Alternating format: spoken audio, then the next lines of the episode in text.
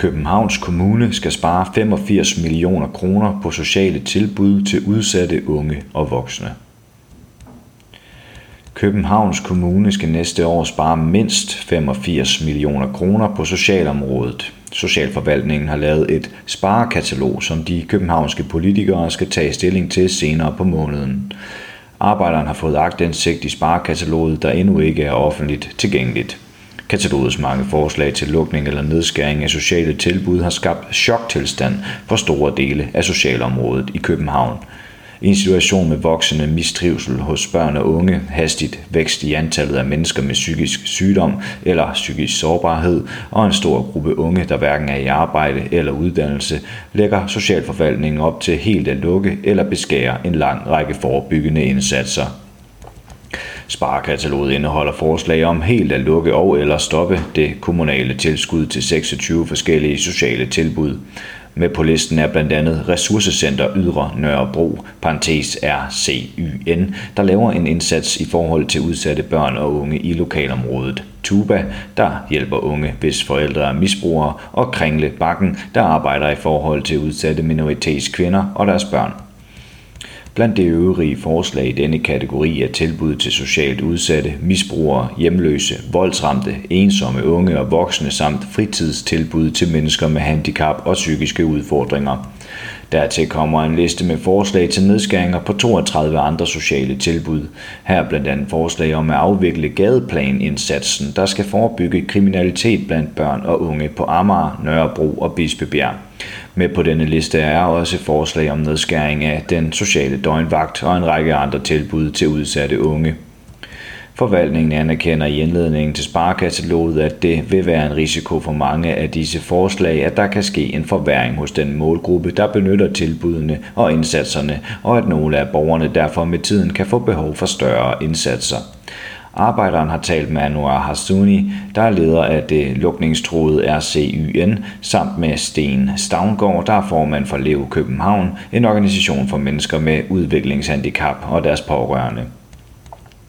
Begge to peger på, at det kan ende med langt større omkostninger for kommunen, hvis forslagene i sparekataloget gennemføres. Vi er det eneste tilbud til udsatte børn og unge i Haraldsgade kvarteret. Vi hjælper mange børn og unge i gang med uddannelse og arbejde. Bliver vi lukket, vil mange af de her børn og unge i stedet ende på gaden og få brug for langt dyrere foranstaltninger, siger Anwar Hassouni. Sten Stavngård henviser blandt andet til et forslag om at lukke byens eneste idrætstilbud til mennesker med udviklingshandicap. Vi ved, at de ofte har svært ved at være aktive og at mange bliver overvægtige, og så vil man lukke den eneste mulighed for at dyrke idræt. Det vil være en katastrofe, siger han. Sten Stavngård understreger, at sparekataloget rummer lukning og nedskæring af en lang række forebyggende indsatser, som på sigt vil betyde øgede udgifter på både socialområdet og andre dele af den offentlige sektor. Der er sparet på socialområdet konstant gennem de sidste 10 år. Området er blevet mere og mere udsultet. Det sker samtidig med, at Københavns Kommune har milliarder af kroner i kommunekassen. De må bare ikke bruge dem for regeringen. Hvis kommunen overskrider de snævre økonomiske rammer, som regeringen har sat, vanker der bøder. Det er absurd, konstaterer formanden for Lev København.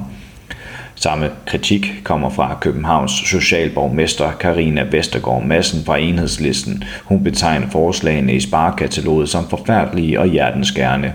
Uanset hvordan besparelserne vil blive fundet, så kommer det til at gøre ondt. Gennem de seneste år har vi på socialområdet igen og igen vedtaget omstillingsplaner og besparelser, og vi har skåret i den borgernære service. Men socialområdet i København har brug for investeringer og en decideret genopretningsplan. Ikke endnu en sparerunde, skriver socialborgmesteren på Facebook. Socialområdet er presset til det yderste, ikke kun i København, men i hele landet. De seneste fem år er udgifterne til socialområdet på tværs af landet vokset med 4,7 milliarder kroner. Det gabende hul har kommunerne selv dækket, fordi skiftende regeringer ikke har prioriteret socialområdet. Meget af forebyggelsen og den tidlige indsats er allerede sparet væk.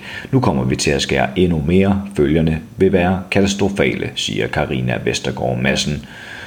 Hun opfordrer regeringen til at bruge nogle af de mange milliarder i statskassen på det nødlidende sociale område og derudover afskaffe budgetloven, der straffer kommunerne økonomisk, hvis de overskrider de snævre økonomiske rammer.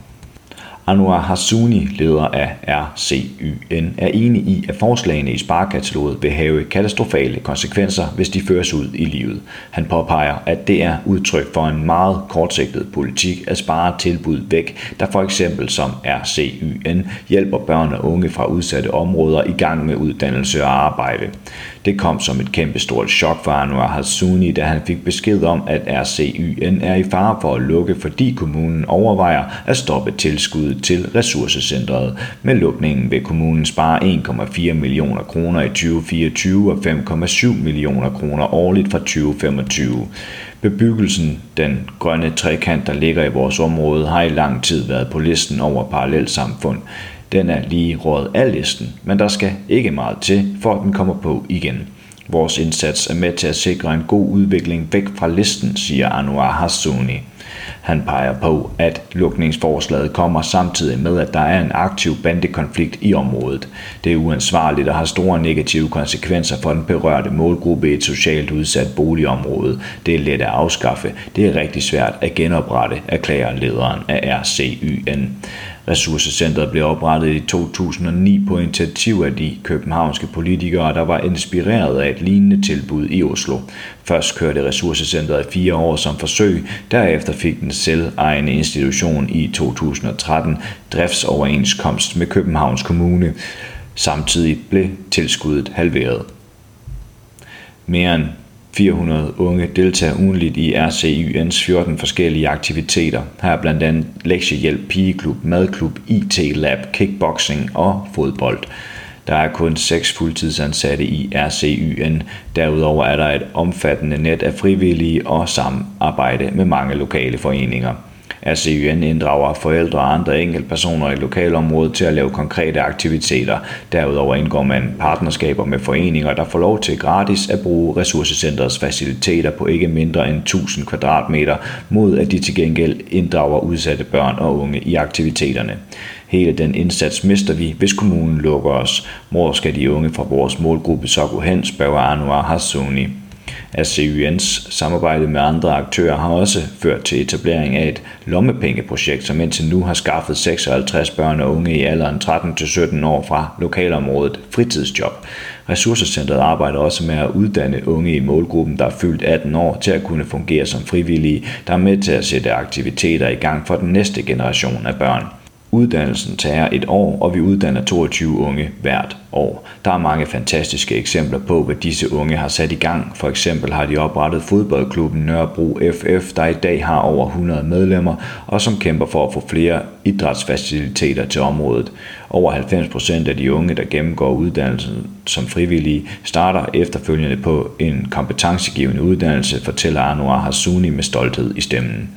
Denne omfattende indsats vil forsvinde, hvis lukningstruslen føres ud i livet.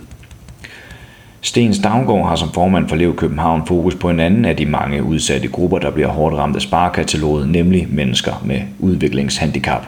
Han har selv en udviklingshemmet søn på 43 år, der bor i botilbud. Vores søn flyttede ind i botilbuddet i 2014. Dengang var der en god normering og mange aktiviteter ud af huset. Blandt andet kom beboerne på tur til stranden om sommeren, og der var en uges koloni en gang om året. Efter mange års nedskæringer er det slut med ferieaktiviteter ud af huset. Der sker stort set ikke en dyt i botilbuddet, udover at beboerne bliver holdt i live, de får mad og bliver holdt rene, men der er ingen aktiviteter, siger Sten Stavngård. Beboernes eneste mulighed for at få nogle oplevelser er at deltage i dagtilbud af forskellige slags rundt omkring i kommunen. Det er mange af de dagtilbud, der nu er i fare for at lukke eller blive skåret kraftigt på på grund af sparekataloget. Det drejer sig blandt andet om idrætstilbuddet KIFO eller Voksenklubben Lavuk, hvor unge med udviklingshandicap kan komme nogle aftener om ugen og tale med andre ligesindede, høre musik, spise sammen og den slags. Voksenklubben er den eneste voksenklub til mennesker med udviklingshandicap. Her kommer blandt andet mennesker, der ikke kan færdes ude på egen hånd, mennesker, der ikke har noget dagtilbud og derfor ikke har mulighed for at møde venner andre steder.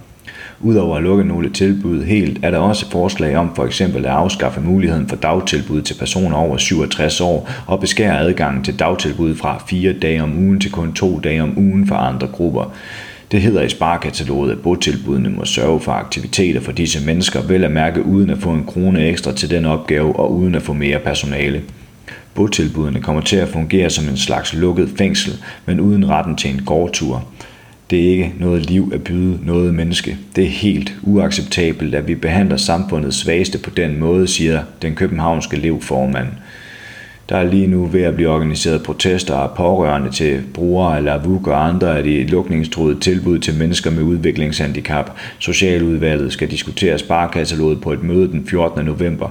Udvalgets endelige beslutning om, hvordan de 85 millioner kroner skal spares, forventes at blive truffet på et ekstraordinært møde den 27. november. Du har lyttet til en artikel fra Arbejderen. Abonner på vores podcast på iTunes, eller hvor du ellers hører din podcast. Du kan også klikke ind på arbejderen.dk for meget mere journalistisk indhold.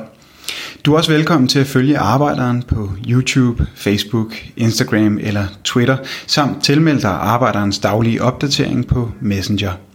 Vil du i kontakt med redaktionen, kan det ske ved at sende en mail til redaktion